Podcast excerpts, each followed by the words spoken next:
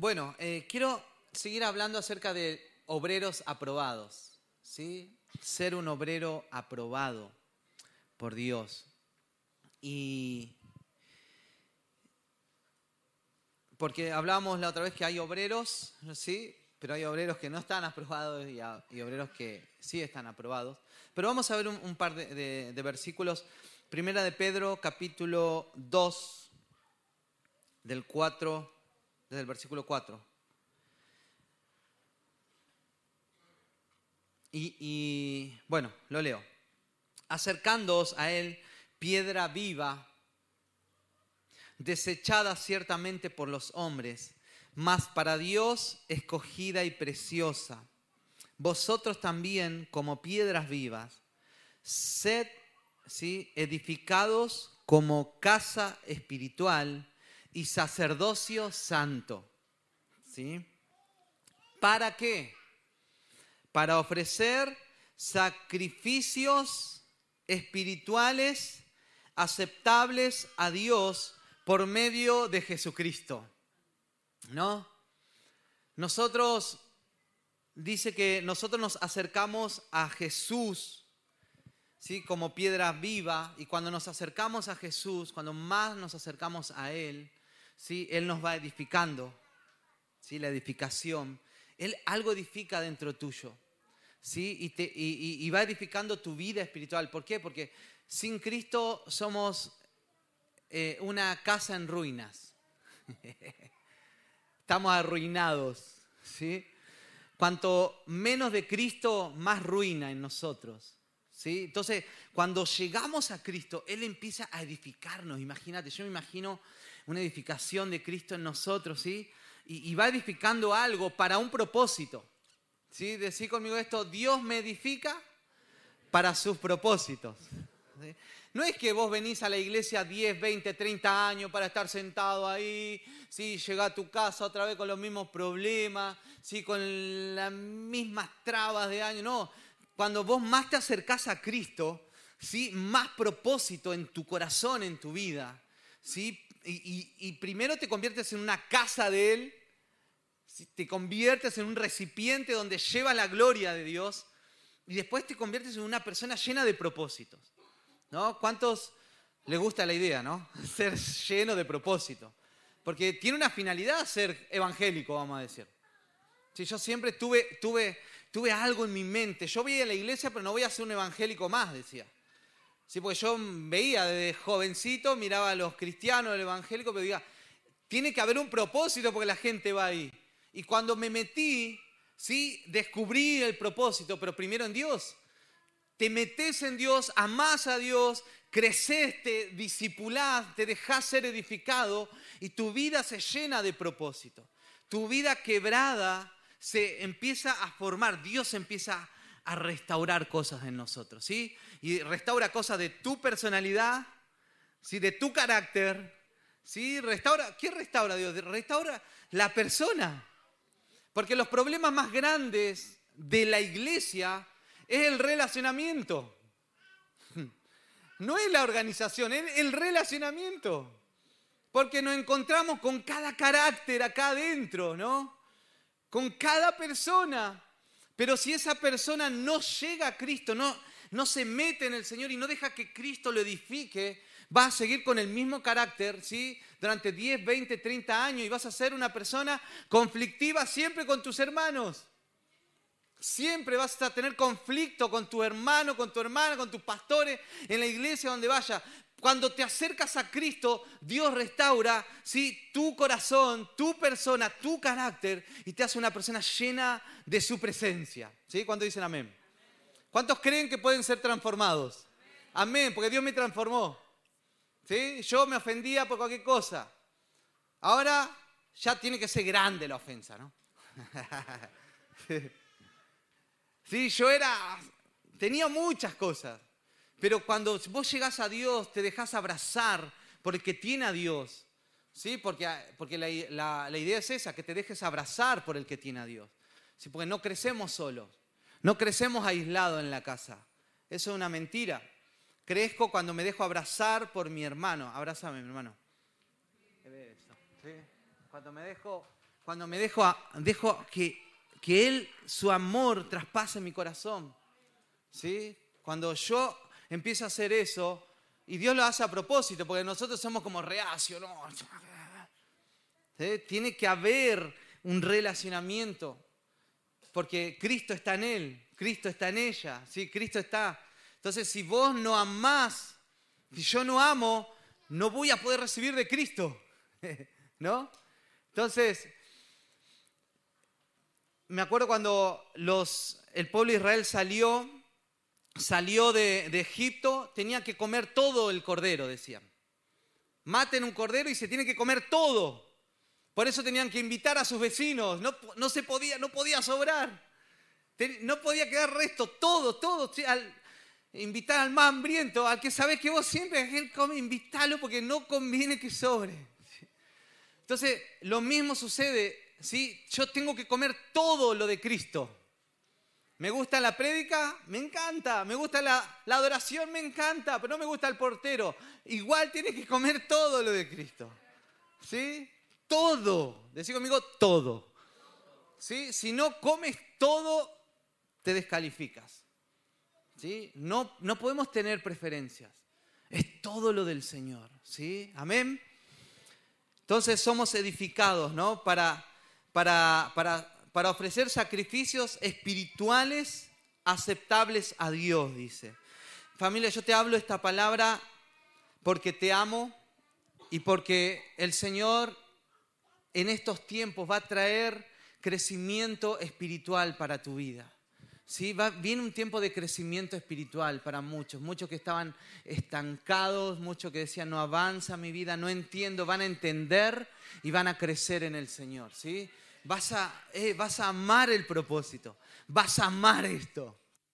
Esto es para los locos que amamos, ¿sí? amamos el reino, amamos al Señor, amamos todo, todo lo del Señor, porque es, eh, es una, esto es una locura, es, es hermoso cuando tu corazón empieza a abrirse al Señor, ¿sí? Bien. Efesios 4:1 dice esto. Estoy hablando de ser un obrero aprobado, ¿no? Pero el obrero primero tiene que ser edificado. Efesios 4:1 Yo pues preso en el Señor os ruego que andéis como es digno de la vocación con que fuiste llamado. ¿Sí? Pablo que le dice a, a los de la iglesia, ¿sí? preso en el Señor, pero les ruego que vivan de una manera digna. ¿Sí? Una manera digna, digna del Señor. Digna significa que represente a Dios. Que mi vida represente a Dios. Que, que cuando yo me presente en un lugar, sí, diga, eh, yo soy un representante de Dios. ¿Qué necesitas? Quiero conocer a Dios. Bueno, yo lo represento. ¿Cuántos se animan a decir eso, no? Qué tremendo, ¿no?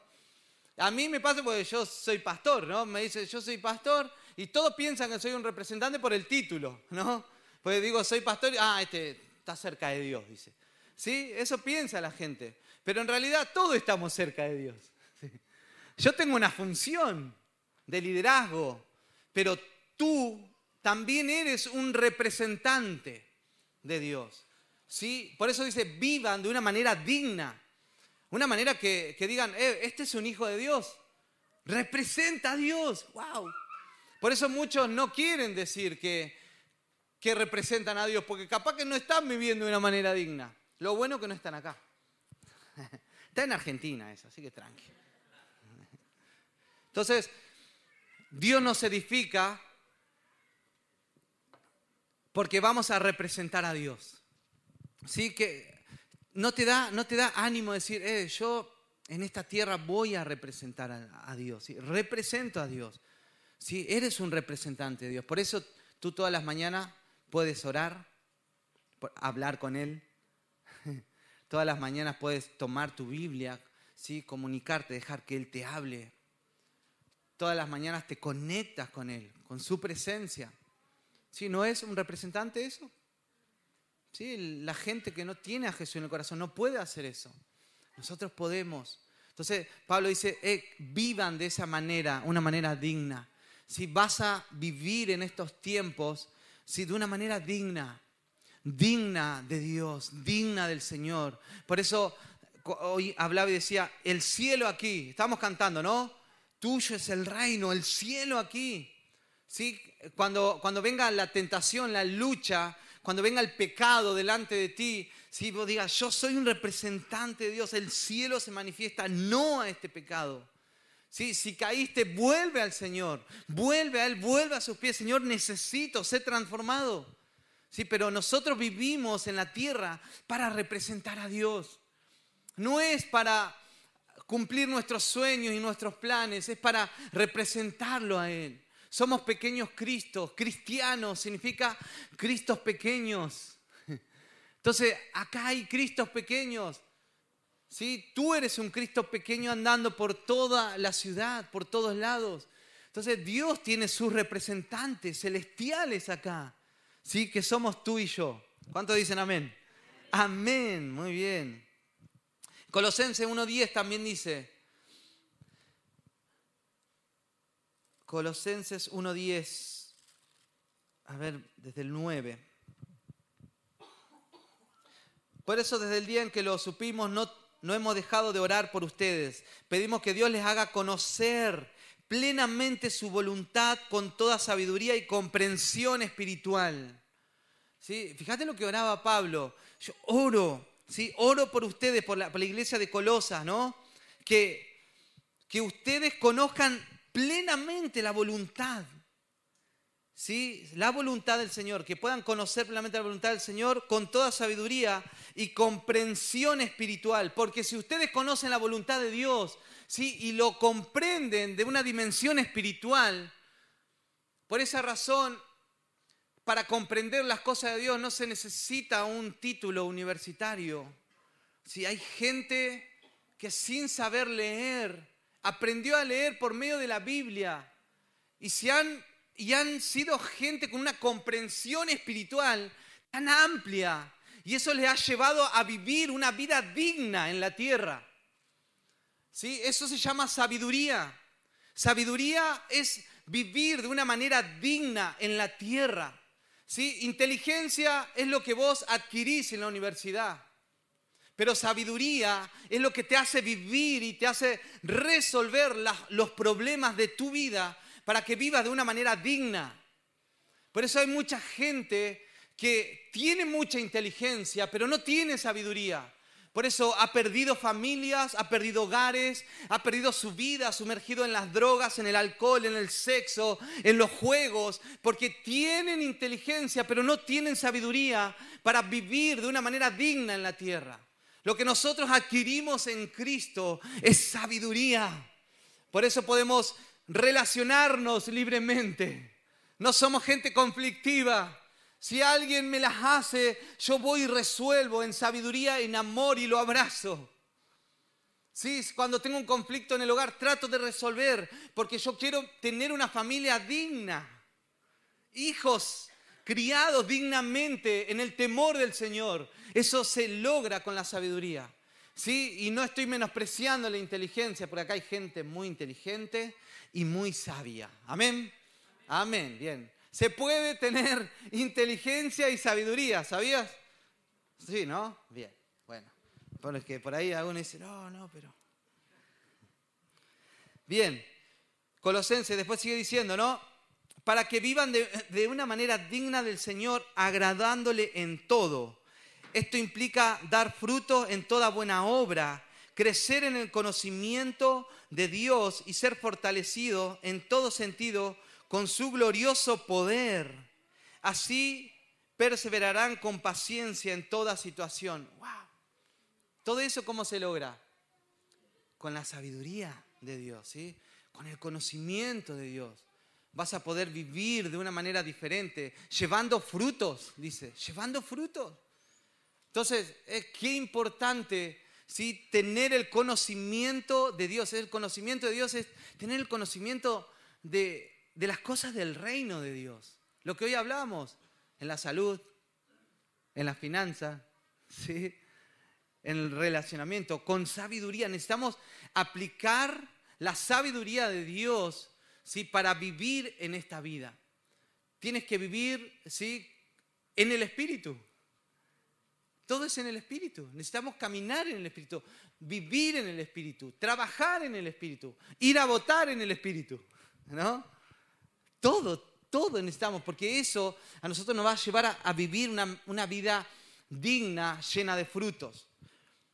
Bien. Eh, Primera de Corintios 9, 24 al 27. Un obrero aprobado sí, vive de esta manera, ¿no? Con ese estilo de vida, ¿no? ¿Te gusta esa idea? Sí, ese, ese, qué hermoso, y encima hermoso ver esto. Jesús viene y te dice, esta es la vida que yo te ofrezco. ¿no? Esta es la vida que yo tengo para ti. ¿Sí? Una vida digna, en sabiduría, llena de fruto, siendo un representante de Dios. ¿sí? No, es, es, tremendo vivir la vida en el Señor. Primera de Corintios 9:27 dice, ¿no saben que los que corren en el estadio, todos a la verdad corren, pero uno solo se lleva el premio? Corran de tal manera que obtengan el premio. ¿Sí? Corran de tal manera, ¿sí? ¿Que qué? Que obtengan el premio. ¿Cuántos corren acá? ¿Cuántos están corriendo en su vida cristiana para obtener el premio. Ah, no, hoy, estoy, hoy no tengo ganas. ¿Sí? Como el chavo, ¿no? No, sí, sí, no. Vamos, chavo. No, no, sí. No, el chapulín, no sé. Eh, nosotros estamos enfocados. Corremos para obtener un premio. Estamos, cuando te metiste y te enrolaste en el Señor, estás corriendo una carrera para obtener un premio. Tu premio es obtener a Cristo, más de Cristo en tu vida. ¿Sí? Tu premio es que tú mueras ¿sí? a, tu vida para que la vida de Él crezca en ti. Dijiste alguna vez, wow, yo no sé cómo hace esa persona, ¿no? Qué tremendo cristianismo, cómo lo vive, con tanta pasión, con tanta entrega. No le importa nada, wow, mirá, ¿sí? esa persona murió y Cristo está viviendo. ¿sí? No podemos decir, no, yo no podría hacer eso. Entonces no has muerto. Porque sí puedes, porque cuando Cristo vive en nosotros, podemos. ¿sí? Entonces, corran la carrera ¿sí? para obtener el premio. Corre de tal manera que lo obtengas. Todo aquel que lucha, de todo se abstiene ellos a la verdad para recibir una corona corruptible, pero nosotras, sí, nosotros digo, una incorruptible. Así que yo de esta manera corro, no como a la aventura, de esta manera peleo, no como quien golpea el aire, ¿no? Sino que golpeo mi cuerpo y lo pongo en servidumbre, no sea que habiendo sido heraldo para otros, yo mismo venga a ser eliminado. Esta carrera que vos comenzaste, tienes que correrlo hasta el final. ¿Sí? Decí conmigo, hasta el final. no, es que yo ya hice mucho. No, pero si no sigues haciendo mucho, vas a quedar descalificado. Y vas a, siendo heraldo para otros, significa Siendo heraldo significa no habiendo sido un predicador para otros, no habiendo ayudado a tanta gente, no habiendo hecho tanto para el reino, pero ya me cansé. Si te cansas, vas a quedar descalificado. No vale cansarse en el reino. No vale tirar, no hay retroceder nunca, rendirse jamás. No hay vuelta atrás. El que ha puesto la mano en el arado tiene que mirar hacia adelante y vamos. No, pero es mucho. No, el Señor está contigo. Es el Espíritu en ti, es, es su reino en ti. Pero no tires la toalla porque vas a quedar descalificado. No, antes yo ya me, yo ya me, me contuve mucho a esto. Ahora ya, ay, me doy rienda suelta. Te vas a quedar descalificado. ¿Sí? No, no, acá no hay privilegios. No hay, no, yo ya lo di todo. Es hasta el final. hasta el final. Por eso dice, no sean como esos que voy corriendo la carrera, eh, ¿y cuánto No, no sé, yo estoy corriendo porque justo me enganché en esta carrera, pero, hey, pero qué bueno lo que estás haciendo. No, no lo hago por hobby nomás, ¿no? El que corre una maratón por hobby, nunca entrenó, no le importa, y si se tiene que quedar, se queda, bueno, me cansé, chao. Y hay cristianos que viven su cristianismo por hobby. ¿Sí? No es hobby. Esto es, esto en serio, familia. Vos te, te tienes que tomar en serio la carrera que comenzaste. No puedes cansarte. Porque cuando más más del Señor, más buscas a Dios, eh, hay más de su espíritu, más de su amor, más de su gracia, más de su fortaleza dentro tuyo. ¿Sí? Por eso no podemos, no podemos decir, no, ya quiero dejar de buscar a Dios. Si yo dejo de buscar a Dios, te digo esto, si yo dejo de buscar a Dios, si dejo de ser lleno del Espíritu Santo todos los días, tiro la toalla, hermano, yo te digo esto. Tiro la toalla. Eh, 11 años pastoreando. ¿Sí? Viviendo. Uh, uh, uh. Pues sí, eh, ya no, no quiero más. Solo nos ayuda a llegar hasta el final. Es la vida del Espíritu en nosotros. Sabiendo que yo tengo una carrera. Me tomé en serio la carrera. Yo voy hasta el final, hasta la muerte. Hasta la muerte con el Señor, hasta la muerte voy a darlo todo, voy a buscar al Señor, ¿sí? hasta la muerte, voy a, voy a golpear mi cuerpo, lo pongo en servidumbre, no voy a dejar que mi cuerpo vaya hacia los placeres de la carne, no voy a dejar que mi ser si abrace los placeres de la carne, porque el que abraza los placeres de la carne no puede vivir la vida del Espíritu. Por eso hemos comenzado una carrera y el destino es hasta que el Señor venga o hasta que Él me lleve. Tengo que morir sirviendo a Dios, amando a Dios. ¿Sí? Tienes que morir, ¿sí? Dándolo todo por el Señor. No seas descalificado, ¿sí? No, no sé qué está corriendo por tu mente, qué está corriendo por tu corazón, pero saca toda zorra pequeña que viene a querer comer ese viñedo, porque vos te tomaste en serio esta carrera, ¿no? Y vos dijiste, Señor, yo hasta el final voy con vos. ¿Y sabes qué? Cuando vos vas hasta el final, wow, el Señor te va a meter en dimensiones, pero maravilloso. Dimensiones de gozo, ¿sí? de plenitud interna, de propósito, planes. Es lo que Dios ofrece, no lo que ofrecemos en esta iglesia, lo que Dios te ofrece, pero te enrolaste, te enrolaste en su ejército y dale hasta el final, ¿sí? Hasta que tu vida sea transformada, hasta que tu vida sea una persona entregada, ¿sí? Que, que ya dejó de, pensar tan racionalmente y tan natural, sino que tiene un pensamiento un poco más elevado. Yo digo, wow, ¿yo cómo pienso esto? Si yo miro hacia atrás mi vida, mi vida, ¿no? Digo, Señor, no sé cómo pienso esto. Porque venimos de pensamientos naturales, de pensamientos racionales, pensamientos de este mundo. Pero cuando más te metiste y te enrolaste y corriste esta carrera, ¿sí? y buscaste su rostro, el Señor va transformando una mentalidad. ¿sí? Eh, vas a ser irreconocible para mucha gente. Si sos vos, no. Si antes no pensabas así, no, lo puedo creer. Eso es la transformación de Cristo en nosotros. ¿sí? y porque ya fuiste enrolada es como los niños, los jóvenes que se meten al, servicio militar, ¿no? Se meten todos pavitos ahí, ¿no? Porque son adolescentes, ¿no? Yo era adolescente, medio pavito.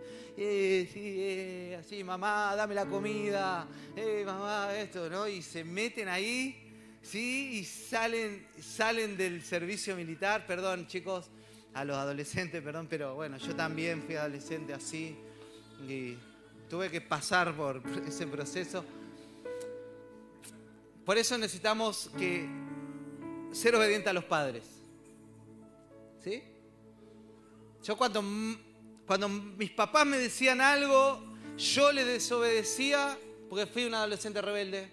Sí, lo, lo asumo. Y la pasé mal. La pasé mal. Y después cuando vos crecés, vos decís, papá, yo te amo, papito, mami.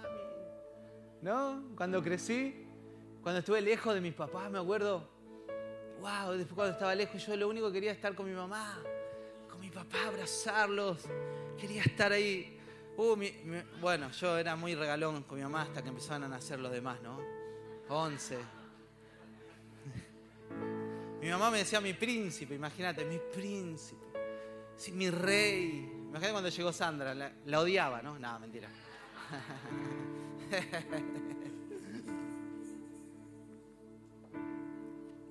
Entonces los jóvenes se enrolan en el servicio militar. Por eso dice la Biblia, cuando nos enrolamos, estos jóvenes, ¿sí? Cachetazos, ¿no? Le dan ahí, vamos, eh, carrera mar, ¿cómo dice Marcelo? ¿Cómo dicen? Carrera mar, salte, brinque. ¿Eh? Frente mar, frente mar, frente mar, ahí, abajo, uno, dos, tres, y ese los, los brazos chiquititos, ¿no? Así. Y cuando sale, ¿no? Dice, hola mamá, hola papá.